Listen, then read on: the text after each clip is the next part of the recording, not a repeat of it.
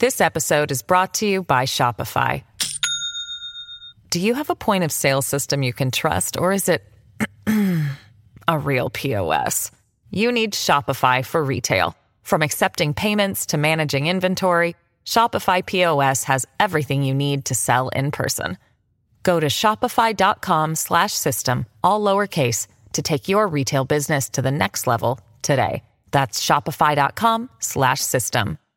We start today with BC's new COVID travel restrictions. Those kicked in last week. The province has been carved up into three separate travel zones. You are not allowed to travel outside of your own zone for non-essential travel or you risk a $575 fine. Meanwhile, still waiting to see if those police roadblocks uh, will be set up, where they will be located, how they will work. Let's check in with the guy in charge here now. Mike Farnworth is the Minister of Public Safety Safety's BC Solicitor General. I'm very pleased to welcome him back to the show. Minister, thanks a lot for coming on.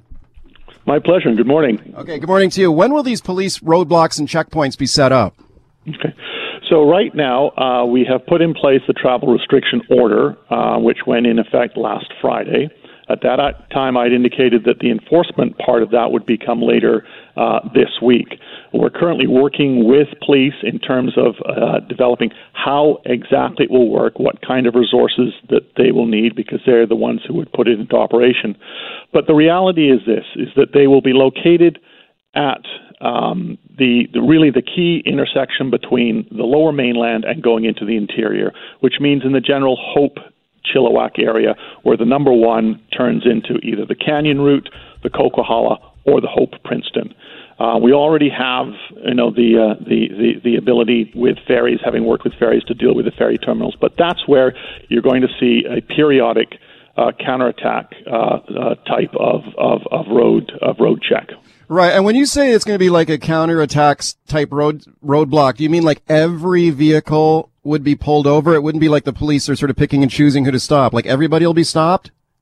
It absolutely. It, it's not a question of randomly pulling, you know, uh, yeah. cars over. That's not uh, the intention at all, and that's why we're taking the time to make sure that the order that comes that, that comes out and that authorizes it under the Emergency Program Act is done right. That's why we're working with uh, very closely uh, with police to make sure that everybody understands what will happen and how it will work.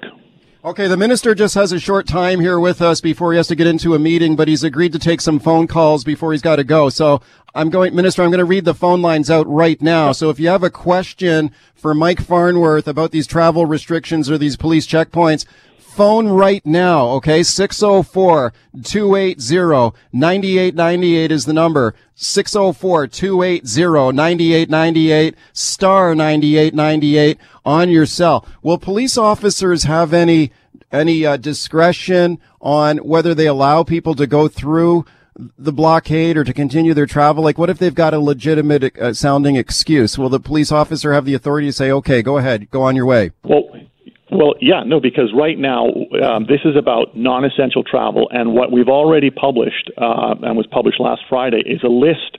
For example, of what is considered essential travel, and it's pretty wide, uh, pretty wide ranging and pretty comprehensive. So, uh, for work, obviously, uh, moving to uh, uh, a, a, new residence, going to visit, you know, a parent in a in a long term care home, attending court. Um, there's a whole attending school. Uh, there's a whole uh, medical appointments. There's a whole list of what is uh, considered essential travel. What we're really trying to do is to um, uh, discourage uh, um, um, recreational travel. We've already seen uh, this past weekend that ferry traffic was down quite a bit and that uh, uh, people and hotels uh, are are working very closely with us, and we've seen a number of hotels have been explaining new rules, particularly to out of province guests and out of and out of area guests, that now is not the time uh, to uh, to come to uh, you know either the interior uh, or to, to British Columbia, uh, because this is about you know getting the uh, contr- controlling the spread of the virus as we vaccinate the population. Right now, about 30% of the population is vaccinated. By the May Day long weekend, we're expecting about 60% will have been vaccinated. Yeah and that will have a significant impact on our healthcare system and, uh, and, taking the pressure off it. Okay, we've already heard some pushback from police who say that th- this is not a good idea, including the union that represents over 6,000 RCMP officers in British Columbia. They don't like this plan. Have you received any pushback from police? Like how many police agencies have, have told you that uh, they don't have the resources to do this or they don't want to do this? Uh, I'm familiar with the uh, with uh, the, the, the letter from uh, the National Police Federation, uh, but as I said, we've been working very closely uh, with E Division, that's the RCMP, in terms of how something would work. Um, I know there's been a lot of misconceptions. there was a sense that you know that oh this is going to be all over the province. It's not. It, it, the reality is it is it is at, at the key intersection point between the Lower Mainland and the interior, which, as I said, is really at that Hope Chilliwack area where the three highways uh, uh, come together, okay. and okay. that would be where you would take uh, you, you would do it. Uh, we've had really good cooperation from the police, uh, both municipally uh, and at the RCMP level. Okay, let's take a few phone calls here in the time that you've got. Sherilyn from Maple Ridge on the line. Hi, Sherilyn. Go ahead. Um, yes, good morning. I just had a really quick question. Uh, I am an essential worker, and my travel takes me from Valemount to Fort Nelson. If I'm stopped at one of these checkpoints, how do I validate to the police that my travel is essential? Okay. Um, first off, if you're traveling from Valemount to Fort Nelson, uh, you won't be seeing um, a, a, a, checkpoint. You would not be seeing anything, and your travel is, is essential, and and uh, so you don't have to uh, you wouldn't have to worry about that. Okay, but what if someone does get stopped at a checkpoint and they're challenged on whether their travel is essential or not? So let's say the police officer says, Are you traveling for an essential reason? The driver says, Yes. Does the, the cop then just wave you on your way or do you got to prove it? Do you got to show, show any cause? And those, yeah. and those are the details that we are working out right now as to exactly what will happen and how things will work at um, when one of these uh, periodic um, um, um, checks uh, is is being done, and that will be later in the week. Because, uh, as I said, we want to make sure that everybody's on the same page and that we are getting it right. Because we're sensitive to the issues uh, that people raise, particularly, you know, a sense of of of, uh, of, of of racialized communities have raised concerns. People wanting to know what to uh, what do they need particular kind of, of, documentation. The police are sensitive to that as well. They've raised that with us. That's why we're working through those details at the present okay. time. Let's go to Jody on the open line from Abbotsford. Hi, Jody. Yes, hi. My question uh, is my husband is a high school teacher in the Fraser Valley, and he runs an outdoor rec program at the school and was planning to do like a Kettle Valley bike trip with his group. Now, because it's part of school, is that considered education or would that not be considered essential?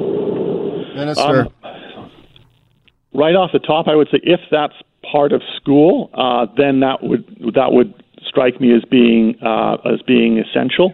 Um, the question is, is when are they planning on doing it? This order, uh, just so you know, uh, came into effect on um, on Friday. It's in place until the 25th of May, the day after uh, the day after uh, uh, the the May long weekend. And uh, so that's the the question would be when does it fall into that into that period? But given it sounds like it's a school, um, it, that sounds like it would be essential. Okay, it sounds like it, but you know, this is where I meant by will the police have some discretion? Like, what if you got a head scratcher like this? What is the cop supposed to do? Just say, and, well, and, like, and, and, and and and that's as I said, that's where yeah. the they would have this. You know, I fully expect they will have discretion. It's not about just handing tickets out for the sake of tickets. Common sense, uh, in my view, uh, always helps to solve a lot of problems. Okay, let's go to Monica on the line in Surrey. Hi. Hi, uh, my question is related to sports. So, what about competitions uh, for high performance kids? Are they allowed to travel between um, uh, Lower Mainland and uh, Kamloops or Kelowna, that area? Minister, a lot, a lot of those um, uh, have been uh, have been uh, have been postponed. Um, and a lot of them are, and a lot of that travel is and has been has been restricted. We've seen that in a number of cases, a number of competitions uh, have been uh, have been uh, postponed until later in the year. It will depend on when something's being held. Let's go to Kent on the line in Vancouver. Hi, Kent. Hi, I just want to make sure it will be okay to travel to Penticton to check on an aged parent. My mother is 86 years old. She is a widow. She is by herself. Yes, absolutely. Okay. Okay, so that falls within what the essential medical yeah, travel? Yeah.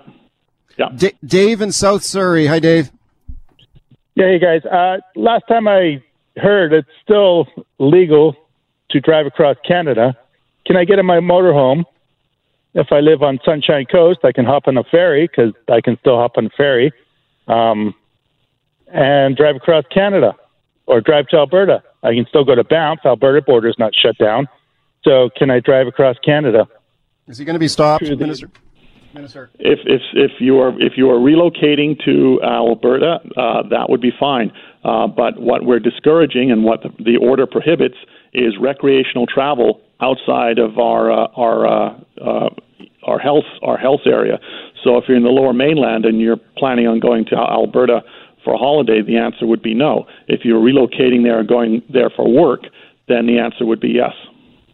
Minister, just I know you got to go, but let me ask you real quick. At the bottom of the hour here, will we we will be discussing the decision last night by the Vancouver School Board to cancel this police liaison program in Vancouver schools. No more Vancouver police officers in Vancouver schools under this program, which has been in place for nearly 50 years. You're the attorney, you're the solicitor general, you're the top cop in the province. Do you have any thoughts on that? On Vancouver police officers being told to get out of schools in Vancouver? Uh, Yeah, I've, I've, I've, I'm aware of the discussion and the debate that's been going on in Vancouver, and, and the school district uh, has made this decision. But what I'm encouraged by is the uh, the Vancouver uh, Police Department is going to continue to work with uh, the school district on being able to uh, provide uh, uh, programs that do involve uh, the police. Um, I heard them this morning, and so I'm, I'm encouraged that that is taking place. You don't have any concerns, though, that the police wanted to continue this program. They said they were willing to change the program if there were concerns. I mean, this is a program that's been around for 50 years.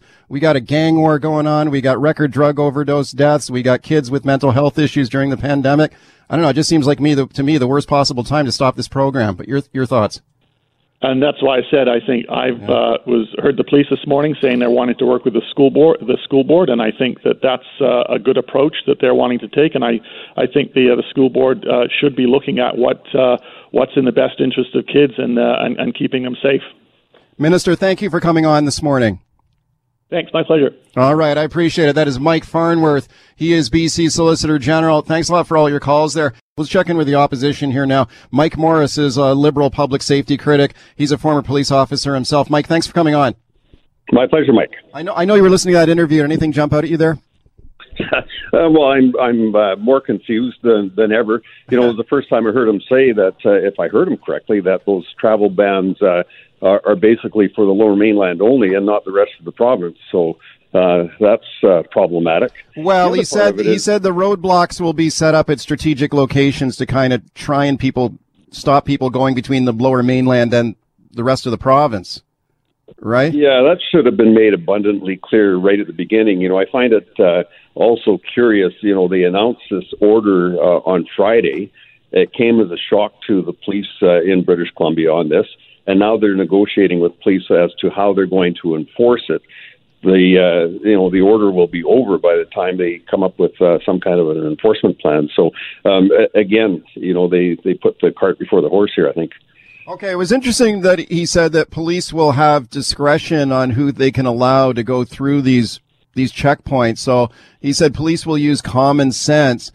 Sometimes there will be situations where someone might have a legitimate excuse or a compelling excuse to travel, and it sounds like the police will have the authority to say, "Well, okay, I guess you can go through." Does that make sense to you? Yeah, common sense is a big factor when it comes to enforcing the law and and, uh, and different things. But you know, uh, I'm sure that the police will be erring on the side of caution. Uh, you know, they don't know; they can't uh, make those determinations by themselves. Uh, um, you know, it would have been nice uh, if the minister had said that there will be um, provincial health resources uh, helping the to man those police checkpoints with the police forces. Uh, I think that would add a different element to that, but uh, uh, he's never mentioned that at all. Do you think? Do you think, though, in general, in principle, that the government is doing the right thing, bringing in these restrictions and bringing in checkpoints and roadblocks? Is that the right thing to do? Well, uh, you know, I think it is, but I think uh, that uh, there wasn't enough planning put into this uh, particular order itself, uh, um, and and to rely on the police for this when I think perhaps they should be using other provincial resources for this. You know, oftentimes we see, uh, you know, different times of the year where the conservation officers, for an example, have checkpoints, uh, motor vehicle branch uh, have checkpoints out for commercial vehicles. Uh, maybe this is something that they could have uh, a number of health authorities or a number of health professionals from around the province get together and and man these checkpoints and and uh, use their expertise to determine whether people are traveling legitimately or not. Okay, speaking to Liberal Public Safety Minister Mike Morris, I know you're a former police officer yourself. Let me ask you real quickly about the decision last night by the Vancouver Police Board to shut down and scrap the police liaison program been in place for almost 50 years in Vancouver schools with police officers mentoring kids in schools and, and there to help kids in schools. What do you think of that decision? Um, yeah, you know, first off, I just heard on the news this morning. I was quite uh, surprised by that. Uh, um, I'd like to know the rationale that they used to come up with that decision, and perhaps they should be revisiting that. That's uh, from my uh, experience over the years. Uh, that's been one of the most valuable programs that I've seen in connecting a lot of troubled youth with police and a, and a mentorship that is available there for them. So, uh, you know, did they consult with the Vancouver Police Department as, and what was the criteria they used to make that decision? So I think it needs to be revisited. Well, they said the criteria, we just got 30 seconds here, was that some racialized kids, whereas black kids, indigenous kids were uncomfortable with cops in the schools. That was the main reason. Yeah, well, I'd like to see some uh, something to support that. And uh, what do the Vancouver Police say, and how what's their file load uh, look like, and what kind of successes have they experienced over the last number of years that support uh, carrying on with this program? Well, they say they've had a lot of success with the program, and we're going to talk about it further here at the bottom of the hour. Mike Morris, thank you very much for coming on today.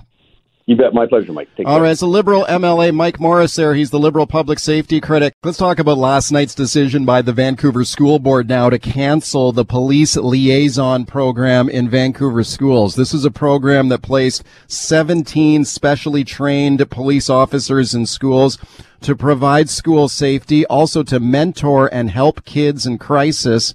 These cops also volunteered in the schools running sports teams and school programs.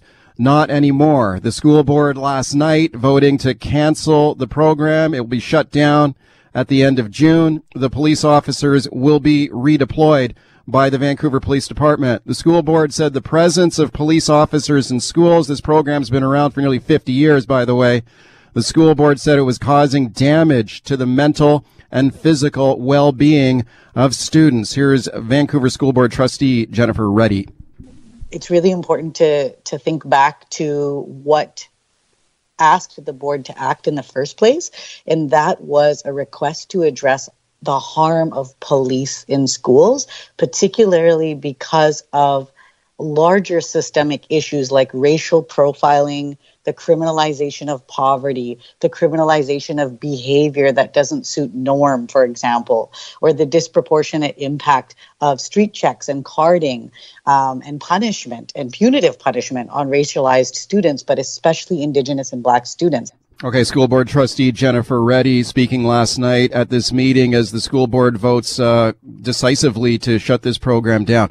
Let's discuss now with my guest, Ali Chaudry. He went to high school in East Vancouver. He supports the school liaison program. He started an online campaign to try and save the program from being canceled. Ali, I'm very pleased to welcome him, welcome him back to the show. Ali, thanks a lot for coming on. Hey, Mike. Thanks for having me again. Uh, okay, how are you feeling this morning? You must be disappointed extremely disappointed, and I know I'm not the only one. A majority of us are. Um, the school liaison officer program was one of the only ways to get officers involved within our community um, and build a healthy relationship with our students. Okay, this comes at a time when the police are under scrutiny, right? I mean, we, we saw, yeah. we've seen acts of racism, we've seen acts of discrimination involving the police, and that's elevated the concerns uh, about police conduct really all around North America, not just here in Vancouver. Uh, so we all know, we under, we all understand that. Like, can you talk about, you know, the context of this decision with, with a lot of scrutiny on the police right now? Is that a, is that a rational reason for, in your mind, to shut the program down though? Yeah, and that's one of the biggest things that I was talking to the trustees about is differentiating police officers from school liaison officers. You know, those are two different things. School liaison officers come into schools to build a relationship. They're not there to try to enforce the law. And like I shared the story yesterday about the baton being taken away and the student not being written up for it. Those are some of the things that school liaison officers do. Um, you know, and the solution that the school board actually came up with actually solves no one's problems. You know, it took away a great program that we had, but it also doesn't solve that problem that um, where these students don't have a relationship with the police. Um, so it, it doesn't help anyone. Okay, can you talk a little bit, Ali, about your own experience with the program? Because you know, when you were going to high school, you were going down a wrong path, right? Can you tell a little tell the story about how the police liaison program helped you? Yeah, definitely. And a, a big thing is to do with the hands-on approach that the school liaison officers have. Counselors and all these people, you know, my counseling, what they did was was focused more on the academics, sending out how to apply for scholarships and stuff. They don't understand the life that someone like myself had to go through um, or at least most of them don't. Where the school liaison officer, someone who's engaged in in the Vancouver area, um, understands my situation and other kids' situations that are involved in things like gangs a lot more and how to deal with those things more effectively. Um, so again, when you're receiving things like death threats and you don't have to jump onto a non-emergency call where they might respond back within one to two days, you have a school liaison officer right there to communicate with to help you feel safe yeah. um, right away. Okay, I think it's safe to say that students were divided on this issue. I mean, it's, it's kind of interesting to look at the report that the Vancouver School Board itself commissioned. Uh, they they hired an outside consultant to study the program, and even that report showed that most students wanted to keep the program, and and even uh, students who identified as as as BIPOC or Black Indigenous people of color students in Vancouver schools, actually most of them wanted to keep the program, maybe with some changes, but certainly there was a very vocal minority who felt very strongly on their on the other side of it, right? Like, what do you say to your your friends or your people that you know on this issue, black kids, indigenous students who may have felt strongly on the other side of it, who felt intimidated or uncomfortable with police officers in the school? What do you say to them? Yeah, it's hard to say just because a lot of the people that I had met in the community, including black and indigenous students, fully supported it. Um, it's hard because you know I was on a call with one of the trustees and a few of the students, and the students brought up over 20 points on why this program is such a successful program. And the trustee came back with one reason. She was saying that because the other side is not willing to talk until the program is completely eliminated, um, they feel like they're in a position where they have to eliminate the program to continue these conversations with the kids. So it's it's tough to even have a conversation when they're not even willing to come to the table. And because of that, this program now has to be eliminated, um, which benefited so many other students. If I was to wow. talk to them, I would, yeah, oh yeah, and wow, okay, the students that, are real disappointed there. That's interesting. Which uh, which trustee are you talking about there, or do you want to disclose that? Yeah, the trustee was one of the ones that brought up the motion, and that was Lois Chan Pedley. And um, she she reached out and we had a chance to connect and I brought some of the students on from the community. And the students again had over 20, 20 reasons why. And one of the reasons that she came back with um, was you know students don't feel safe. So the students said okay let's work together. If that means Yeah. taking away the uniform taking away the gun let's do that. Um, however um, they didn't do that they completely eliminated the program and they added in some amendments that say that, you know, they still want these programs run by the VPD. But let me tell you, when you have police officers moved away from a school liaison unit into different units and stuff, unfortunately, there's just no time for them to connect with the children and run these programs. Yeah, I know that's the other interesting thing is a lot of people think, well, maybe they'll save money and you could put the money that they save into mental health services or social services for kids or something. That's not the way this is going to work. This was a program No, that was no. it was fully No, this program was fully funded by the VPD and those police officers will be just re- redeployed to other duties. And that's what some Yeah. of the trustees were even confused about. They thought that the VPD would get that money back to the city, and then the VSB would take that take those funds from the city. And you know, you have No. to make it real clear to the trustees that that's not how it works. The VPD is just going to allocate those funds to a different department. So the trustees, even when making this decision, weren't exactly clear on what their plan is. You know, Okay. now they've left our schools open and unclear for the next two to three years while they try to implement a program that is definitely not going to be as successful successful as the SLO program. Okay, speaking to Ali Chaudry, he uh, supports the school liaison program. He fought uh, a campaign to save the program. It was cut. It was canceled last night by the school board. You mentioned Vancouver School Board trustee Lois Chan Pedley and the uh, the conversations you've had with her, Ali. Let me play a clip for you here. Here she is speaking last night at the school board meeting and talking directly to students like you who support the program to Cameron, Vinny, Callum, Hassan, and so many others who reached out to me, I know that dropping the program will hurt you. I know this program has been really good to you and kids like you. Please know that I'm doing this with a really heavy heart and I still want to do everything I can to support you. Okay, so speaking directly to yourself and your peers, Ali, who yeah. fought diligently to try and save this program, and she says, you know, she, she sounded legitimately sorry to be voting to shut it down. What do you think of that? Well, again, it's a sense of extortion, really, that me and the students felt that these trustees were put into a position. And this was a lot more political than I feel like a lot of us know, going all the way up to the provincial government, um, where they were put into a position where they're trying to talk to this minority, but the minority has put them um, in a place where they have to decide on if, you know, the minority is not willing to come to the table and talk. And because well, of their, you know, and that's just not fair because that's not a good way to communicate. And I had to talk to many of the students on the call and be like, guys, that's not an effective way to solve a problem. And that's what we're showing our students right now. That if you decide to act like that, that's how, you know, I guess that's how you get the results that you want. Okay. It's interesting that the Vancouver Police Department they could see the writing on the wall here. I mean, they knew this was coming. And I know that the VPD was working behind the scenes to try and find a compromise with the school board. I, I spoke to a VPD superintendent on the show a couple of weeks ago about this, who said that, look, if the concern is police officers in uniforms or the times when police officers are, they've got a sidearm, they've got a gun on their, on their holster, on their hip, and that makes kids uncomfortable. Like, let's talk about that. Maybe we could take the police out of uniform. Maybe we could have them unarmed in the school. I mean, there were lots of ways that they could have compromised on this program, but they just simply did not want to go there. Your thoughts?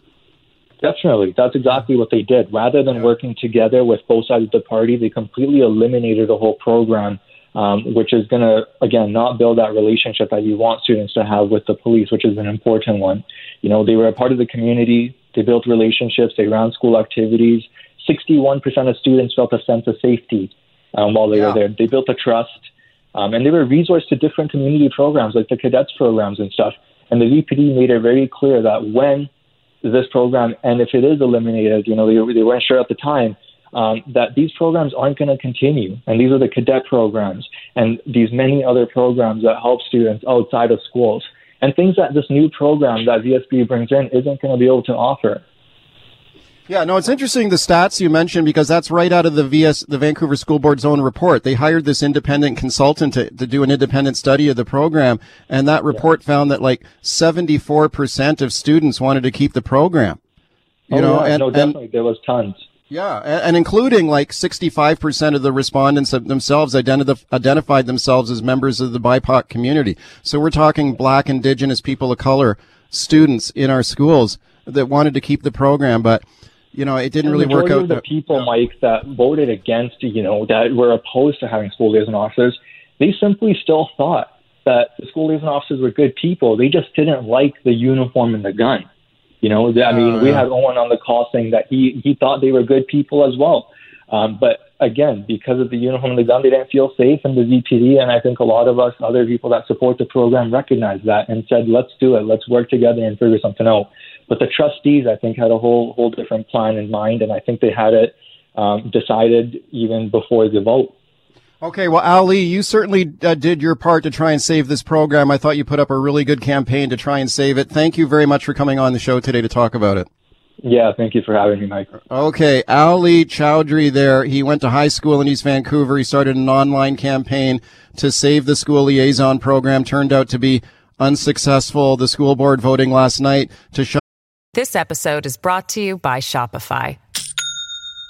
Do you have a point of sale system you can trust, or is it a real POS? You need Shopify for retail. From accepting payments to managing inventory, Shopify POS has everything you need to sell in person. Go to shopify.com slash system, all lowercase, to take your retail business to the next level today. That's shopify.com slash system. Put the program down. All right, welcome back to the show. Let's talk about Metro Vancouver's seething gang war here now. What a week last week. We had three separate hits here in the lower mainland. A lot of these shootings taking place in broad daylight near popular family locations like a skate park and uh, a fitness center. Unbelievable some of the gunplay that's going on and the violence seems to be a lot of retribution, tit for tat killings going on. Have a listen to this montage here from Global News on the mayhem that we saw last week. The investigation is ongoing. It's a very serious investigation. We continue to believe that uh, this is a targeted killing and that Mr. Dhaliwal was the intended victim. 20 year old Bailey McKinney was shot dead near the basketball courts at Town Center Park at around 630. Homicide investigators say their initial findings indicate the killing was targeted. A one time MMA fighter known for his powerful punch has been knocked out in BC's gang war. Police identifying 46 year old Todd Gowenberg as the man assassinated outside Langley Sportsplex. Okay, police investigating a shooting yesterday. Shots fired in Coquitlam yesterday. Also a stabbing. Uh, police investigating whether that mayhem in Coquitlam yesterday is related and linked to the ongoing gang violence that we're seeing in the lower mainland. All right, let's discuss now with my guest, Stephen Metelsky. He is a lecturer in criminal psychology at Mohawk College.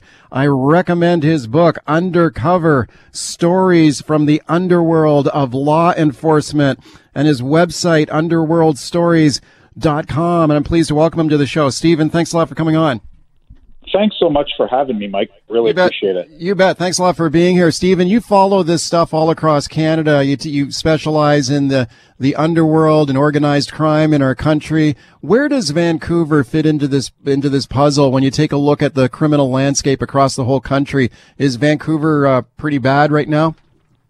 Vancouver has been historically and geographically linked to the gang and drug trade. You know, with territory comes power, and with the power is control and money. And any major investigation, whether it be from Ontario or British Columbia, has had huge connections and connectivity to the Mexican cartels and the drug trade. Uh, you know, the top two rackets are drug trafficking and gambling. We've seen the, the vast majority of violence in Ontario is due to the amount of money gambling makes, but in British Columbia, uh, especially in the downtown area, it is directly linked to you know these turf wars that really have the common denominator of drugs. What about the uh, what we're seeing here right now in the Lower Mainland? Is this uh, like a gang? You know, we often hear. I always remember that line in The Godfather where they they say it's just business, and a lot of the the soldiers are killing each other, and it's just business. But I don't know. A lot of it seems personal too. Some of these hits seem to be retribution for earlier hits.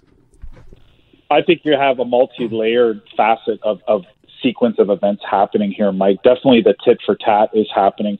You know, sadly and tragically, when you look at the incident with Bailey McKinney, um, you know, when it, the problem is when you're immersed in this in this underworld, in this gang life, you know, um, it's lifespan of a lot of these gangsters is very short lived. And Bailey, you know, having these these upcoming charges in court regarding drug trafficking, uh, kidnapping, unlawful confinement. The problem is, you know, a lot of these gangsters live up to this old motto that three can keep a secret if two are dead. A lot of these hits are rooted in this uh, paranoia because that world is immersed and filled with paranoia. Is, is somebody going to cooperate with the police? Are they going to rat other people out? You know, that could lead to other uh, prosecutions and criminal charges. So it's it's definitely a turf war. If you look at the history of you know, this whole Wolfpack alliance that was actually, you know, started by a member of the Hells Angels, British Columbia, in terms of their evolution and amalgamation of forming these groups, is something very unique to that province. Um, you know, members have moved uh, further east into Ontario, but BC is definitely sort of ahead of the game with, you know, the evolution of, of putting together these street gangs. Okay, how do these gangs in British Columbia intersect with other criminal organizations in, in the rest of the country? Do you see a lot of connectivity between uh, criminal activity on the West Coast compared to what you're seeing there in Ontario, for example? Yeah, absolutely. I'll give you a prime example is Sukhvir Deol. He was a member of the Independent Soldiers out in British Columbia. And in 2013, he moved into an $8 million mansion in Oakville, Ontario, just outside of Toronto. And he was actually charged by an RCMP, a municipal joint operation with cocaine trafficking. And that operation in Oakville and Toronto had direct connections to uh, Joaquin Guzman's Sinaloa cartel. And, you know, his uh, he was snuffed out in 2016. Uh, two men dressed as construction workers uh, they basically stormed his car on Yonge Street and shot him to death in his Range Rover. And it was definitely a targeted hit because there were a couple stick-on GPS uh, pucks underneath his car. But a- another, this is just right out of a Martin Scorsese movie, is Dean Wiwchar was a hitman based in BC who's now thankfully incarcerated because he was actually uh, came out to Ontario to commit a hit for Italian related mafia back in 2012 and they actually intercepted uh, some of his encrypted communications with gangsters in Ontario, where he actually called himself a contract killer with a hundred thousand dollar fee.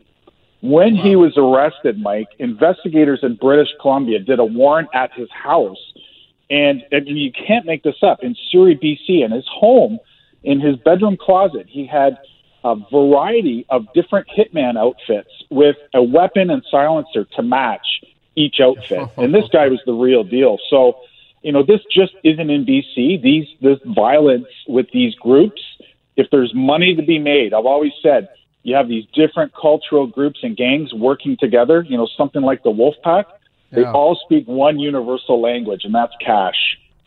Speaking to Stephen Metelsky, his book is Undercover Stories from the Underworld of Law Enforcement, underworldstories.com. You mentioned earlier, Stephen, the link to some of the Mexican drug cartels. How how is that affecting uh, the violence that we're seeing in British Columbia and the rest of Canada right now? The mayhem in Mexico, the drug wars that we see uh, in these other countries. Well, there's currently a power vacuum with you know El Chapo being incarcerated two years ago, the the violence has increased in Mexico. Any major uh, criminal investigation in Canada, there are two major routes for drugs into Canada. It is up the west coast into Vancouver, and there are a lot of uh, connectivity with different criminal groups in the trucking industry. The drugs then come across that way to Ontario or they come right up through the Midwestern United States, right through Chicago. Um, but when you look at organized crime out on the East Coast, you know, you have the Montreal Mafia for years have have corrupted and owned, you know, the airports and the the waterfront. So, I mean, we saw El Chapo in in 2016. Up until that time, he was flying and dropping off remote controlled GPS parachutes carrying cocaine that was being dropped to the forests of British Columbia. So the the Mexican cartel are the common denominator in any major drug investigation in Canada, typically. How much success do the police have in cracking these type of gangland murders and targeted hits? Like quite often it's become a very familiar refrain here in British Columbia when we see one of these deadly shootings like we've seen so many here in the last week and a half or so. Uh, the police always seem to say, well, the, the person who was killed was known to the police. The police seem to know who these gangbangers are. And yet when one of them is taken out, it seems very difficult to lay charges, although we did see a charge uh, this week. Uh, in a lot of these cases, a lot of these cases go unsolved. Yeah, I've always said, you know, w- whether it be a gangland or any type of underworld hit, you don't have a long lineup of witnesses at the local police station to cooperate. Um, You know, investigators typically are going to rely on anonymous tips through something like Crime Stoppers. Uh, and I always say there's, you know, three ways out for these young gangsters, you know, because it is a short lifespan. It's jail, death, or putting on a government jersey and cooperating with the government. And that's probably really the best avenue uh, to further an investigation is to get somebody to cooperate and to flip, whether they're in a status of an informant or an elevated role as a police agent. And it's very difficult uh, to you know to solve these crimes unless there's great video evidence or DNA or forensics, or sometimes you know very rarely there could be really good witness evidence as well. But it's much more difficult, Mike. Stephen, how attractive is the gang lifestyle, would you say, to, to young people in, in Canada these days, or certainly here in Metro Vancouver? We're seeing a lot of gunplay and mayhem and turf wars going on here. Uh, and we often hear about young people being attracted to the lifestyle. There's recruiting going on to get more people into the into the gang life. How, attractive is that right now to young people? And do you think authorities and police and the school system is doing a, a good job generally of trying to dissuade young people from getting involved in this stuff? I think when you see the history of movies and the media infiltration and how they purport, um, you know, gang life is is is made to look far too glamorous and glorious. Um, you know, I dealt with a lot of these uh, sort of gangsters on different levels of informant and agent throughout my previous career, and it is a life fraught with violence and paranoia. And I mentioned this before. There, there's only three options out, and unfortunately and tragically, most times there, you know, it's death because it's it's a live by the gun, die by the gun. Right. You know, the money might be fast, the cars might be fast, you know, but look at Sukhvir Deol. He was living in an eight million dollar mansion, all these fancy sport cars, two young kids, and he was, you know, his bullet ridden body was sitting in his Range Rover, and that was the end of his life. And this is tragically the route a lot of these criminals are going. And I think they once they get in it, there's no doubt in my mind uh, they're in over their head a lot of them, and they realize there's no way out now that I'm so immersed in this. So you know, can we do as a society on various levels of institutions uh, educate our youth better? Yeah, we have to. Yeah. Yeah, well, you're you're speaking to uh, a, a, province now where we're just dealing with a, a, decision by the Vancouver School Board last night to cancel the police and schools program in Van- Vancouver schools yesterday, and we've been talking about that on the show today too, which I think is a, a wrong-headed decision at, at this time, especially when there's so much there's so much mayhem going on in the streets. We'll take a quick break here, but let me ask you real quickly, Stephen, before we before we do that.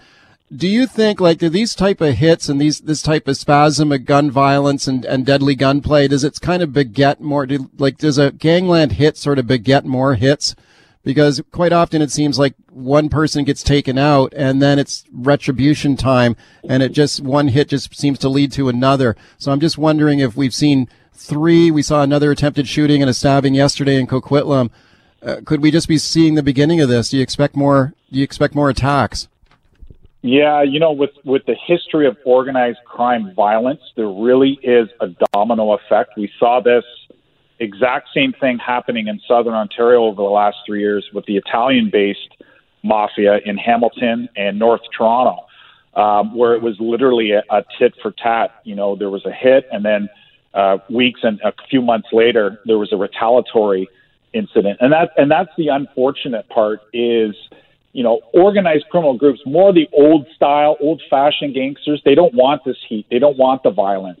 And you know, if you look at something like Vito Rizzuto in Montreal, the mobster who kind of reigned uh, over Canada for decades in the Italian mafia.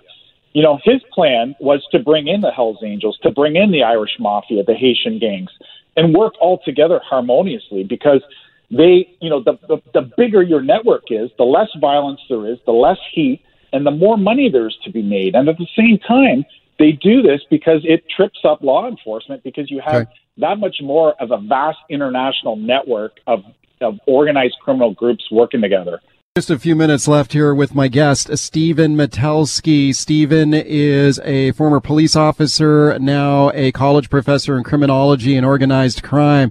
His book is Undercover Stories from the Underworld of Law Enforcement. Stephen, just a few minutes left here, but I, I can't imagine anything, I don't know, kind of scarier job to do for a cop than to be undercover trying to infiltrate organized crime. When, when, when you talk to police officers who do that kind of job, what kind of life is that? I mean, that's got to be terrifying. It's uh, just an adrenaline-inducing, stress, uh, stressful career. And you know, in my book, just to give you an example, there's operatives I spoke to firsthand from Canada and the United States. Jay Dobyns infiltrated the Hell's Angels for two years in the state of Arizona, and you know his his old persona of himself was was literally a faint memory because he had to play this role for two years and faced death, you know, almost on a weekly basis. So it's yeah. a very stressful, um, but productive, potentially productive investigative technique. Yeah, oh yeah, for sure. If you can infiltrate a gang or like a biker gang or any kind of organized criminal activity, I mean, man, you talk about evidence that can put people away, but Man, that's got to be so risky. But you mentioned like the adrenaline. Like, what kind of person goes into work like that to be an undercover cop? I mean, you got to be a special type of police officer, I imagine. You do, because I say in the introduction of my book, Mike, that the men and women who sign up to do this work, they don't do it for the extra pay because there isn't any. They do it because they sincerely want to put really bad, dangerous criminals behind bars. And a lot of the operatives I spoke to, like they were face to face working undercover with killers. Dominic Polifrone in the state of New Jersey worked undercover face to face with Richard the Iceman Kuklinski, a hitman for the New York mob, and literally a psychopathic serial killer who also killed for the mere pleasure of it. So, I mean, death is like imminent at any second for these operatives. So, I just wanted to put you know readers in the driver's seat because even most police officers on, on different agencies aren't even aware of these operations that were ongoing or have occurred. Stephen, it's been great to have you on the show today. Thank you coming for coming on. Oh, it's a pleasure, Mike. Thanks for having me. Okay, you bet. Stephen Metelsky there. He is a college professor in organized crime and criminal psychology. His book is Undercover Stories from the Underworld of Law Enforcement, underworldstories.com. What do you think about what he had to say there? Give me a call on the buzz line. Leave me a voicemail about the Metro Vancouver gang war and also the decision yesterday by the Vancouver School Board to shut down the police and schools program. And talk about bad timing. Let's talk now about the expanding sex scandal at the top of Canada's military, a series of shocking revelations that have rocked the armed forces since February. It's all regarding the sexual mis- alleged sexual misconduct by the former chief of the defense staff, Jonathan Vance, who was once the top soldier in the country. The now retired general has been under investigation by military police after Global News first aired the allegations that he had an inappropriate relationship with a subordinate who was later identified as Major Kellie Brennan. That this went on for years. That he had also sent an email inviting another woman he outranked to go to a clothing optional resort with him.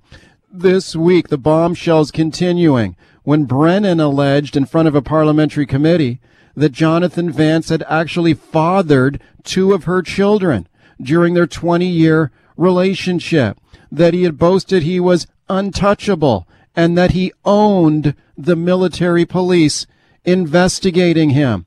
The investigations continuing here now, and the questions piling up against the Justin Trudeau government. What did they know about this? When did they know it?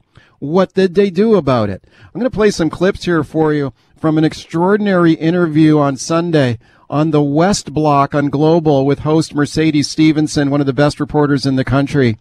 And she questioned Finance Minister Chrystia Freeland about this scandal. Now have a listen to this. Here is Freeland here when she was asked, what is your message to the women who have come forward in this scandal? Have a listen. What you have done is incredibly brave and courageous. Um, it's so hard to do. Uh, I think pretty much every woman uh, knows that, you know, if you have been in any of these kinds of situations, there's a fear of coming forward. And to have done that uh, is a really, really brave thing. All right, Finance Minister there, Chrystia Freeland, also the Deputy Prime Minister, in conversation with Global News reporter Mercedes Stephenson about the Jonathan Vance scandal, which continues to deepen. Let's discuss now with my guest, James Bezan, Conservative MP. He is the Vice Chair on the Standing Committee on National Defense in Ottawa, and I'm very pleased to welcome him back to the show. Mr. Bezan, thanks a lot for coming on.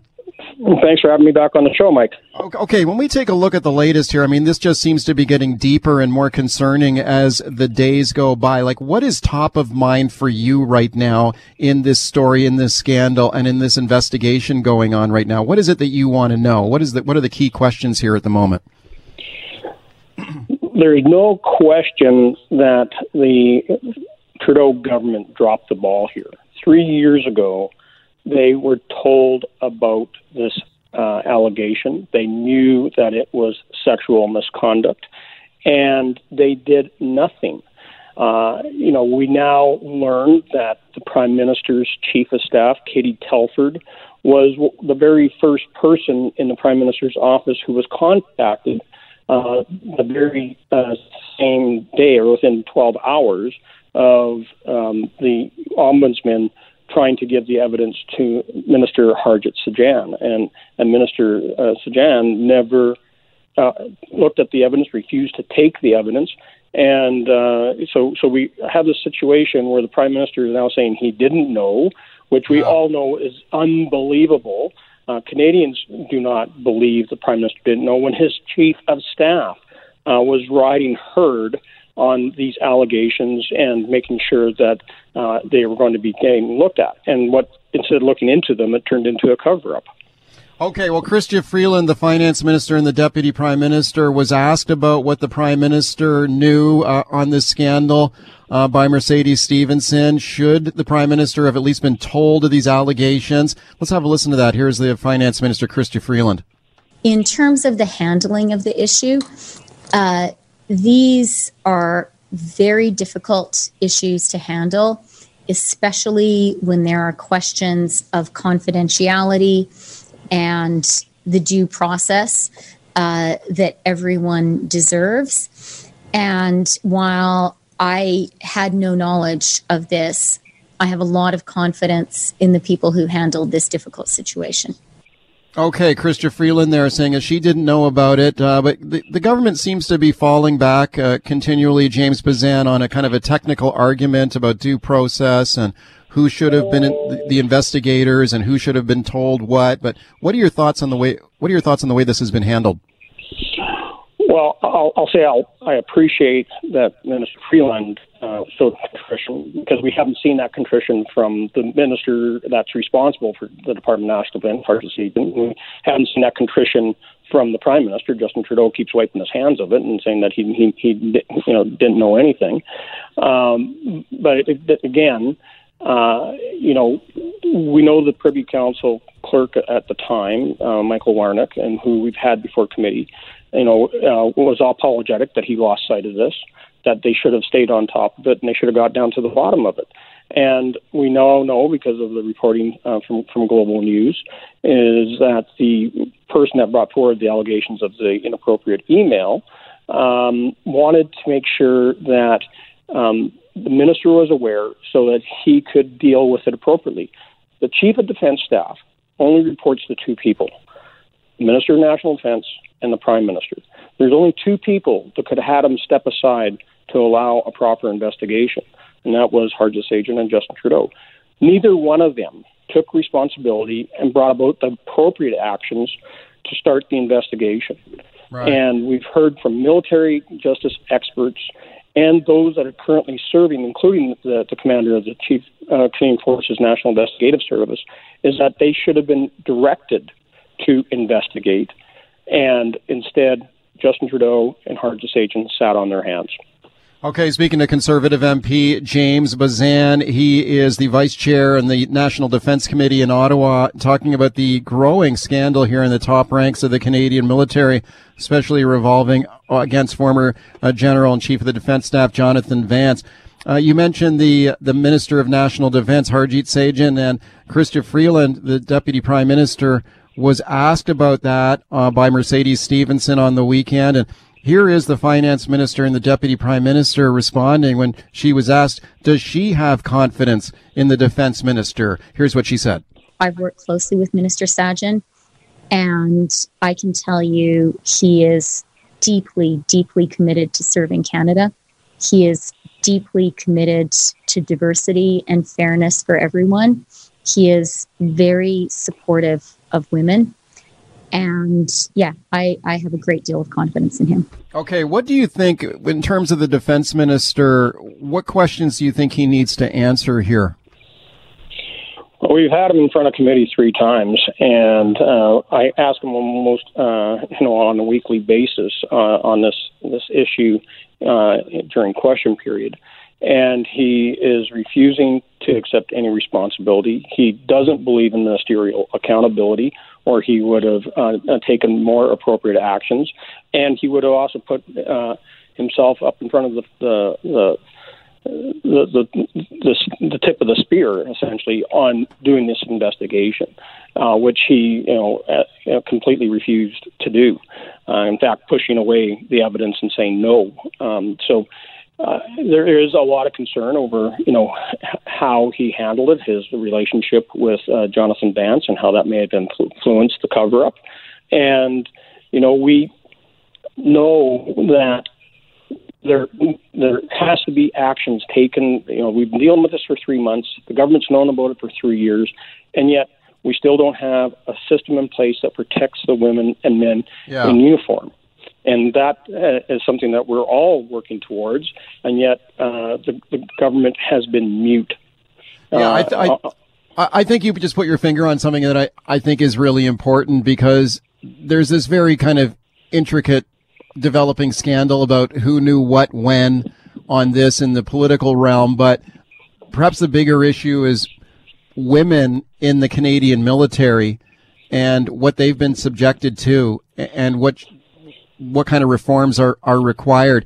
And I'll play this here for you. This is Chrystia Freeland once again, the finance minister in conversation with Global News reporter Mercedes Stephenson. And the finance minister is asked here, will the government apologize to the women involved? And here's what she had to say. I actually think that no woman should be sexually harassed in her workplace. No woman serving Canada should be sexually harassed while doing that. And I'm happy right now today to apologize to any woman who was sexually harassed while serving her country. Okay, Deputy Prime Minister Chrystia Freeland there apologizing to women who have been harassed in the Canadian military. James Bezan, what do you think of that? And, and I guess an apology is, is good in, in this situation, but do you think more is required? Like there should there be any kind of like independent civilian oversight, perhaps, of the Canadian forces? her apology is a start. I want to see apologies and and uh, an acceptance of, of, of, responsibility by Minister Sajjan and and, and Justin Trudeau.